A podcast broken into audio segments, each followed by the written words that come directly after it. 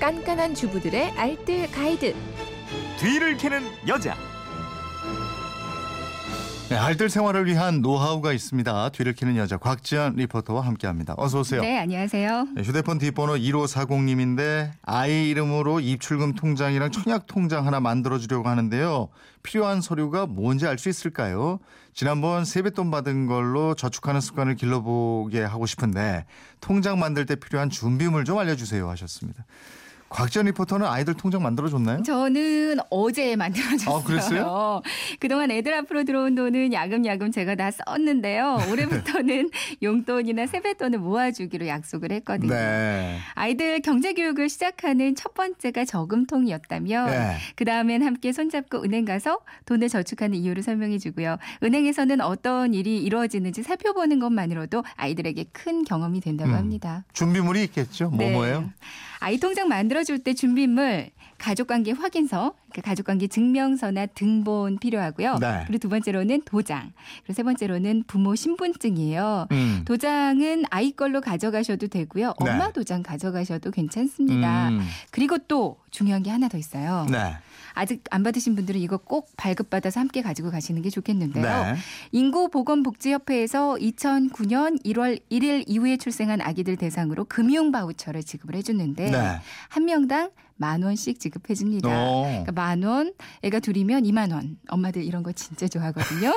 꼭 발급 받아서 가시기 바랍니다. 네. 다시 한번 말씀드리면요. 아기 통장 만들기 준비물, 가족 관계 증명서나 등본, 그리고 아이나 부모의 도장, 그리고 부모나 법적 대리인의 신분증, 그리고 인구보건복지협회에서 지원해 주는 금융 바우처 쿠폰 이렇게 네 가지예요. 금융 바우처 이게 저도 확 들리는데 네. 바우처 지급 방법은 어떻게 돼요? 네. 인터넷 검색 창에요. 인구보건복지협회를 치시고 협회 사이트에 일단 들어가세요. 네. 그러면 메인 페이지 오른쪽 하단에 쌍둥이 아기가 해맑게 웃고 있는 배너 하나 있거든요. 네. 만원 금융바우처 쿠폰 받기라고 적혀 있습니다. 네. 이거를 클릭하시고요.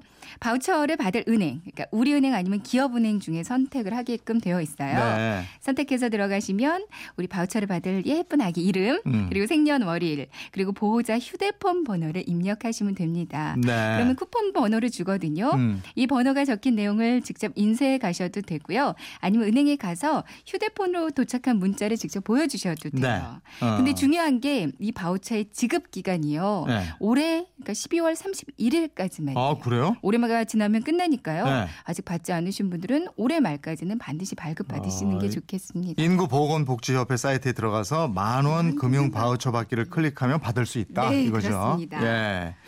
가게에 도움이 되는 정보가 또 하나 있죠. 요즘 네. 저 자녀 장려금에 관심이 집중되고 있어서 자세히 좀 알려주세요. 네.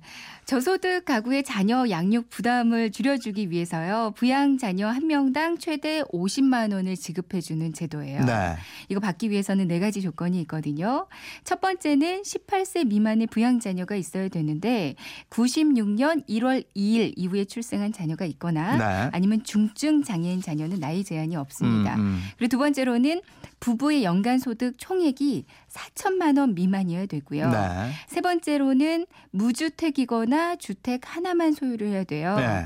네 번째로는 재산의 총액이 1억 4천만 원 미만일 때 신청할 수가 있거든요. 음, 음. 신청 기간은 5월 한 달 동안이고요. 네. 내가 지원받을 수 있는 자격인지 확인해 보기 위해서는 국세청 홈페이지 참고하셔도 되고요. 음. 이 국세청 콜센터, 그러니까 국번 없이 126번, 126번으로 전화를 고시- 걸어보시면 되는데 제가 여기 걸어보니까 계속 통화 중이더라고요. 어. 그럴 때는 그냥 우리 동네 가까운 세무서로 연락을 예. 하시면 되겠습니다. 네. 이거 저 정보 중요하잖아요. 네, 근데 중요하죠. 내 몰라서 못 받으면 안 되니까 네.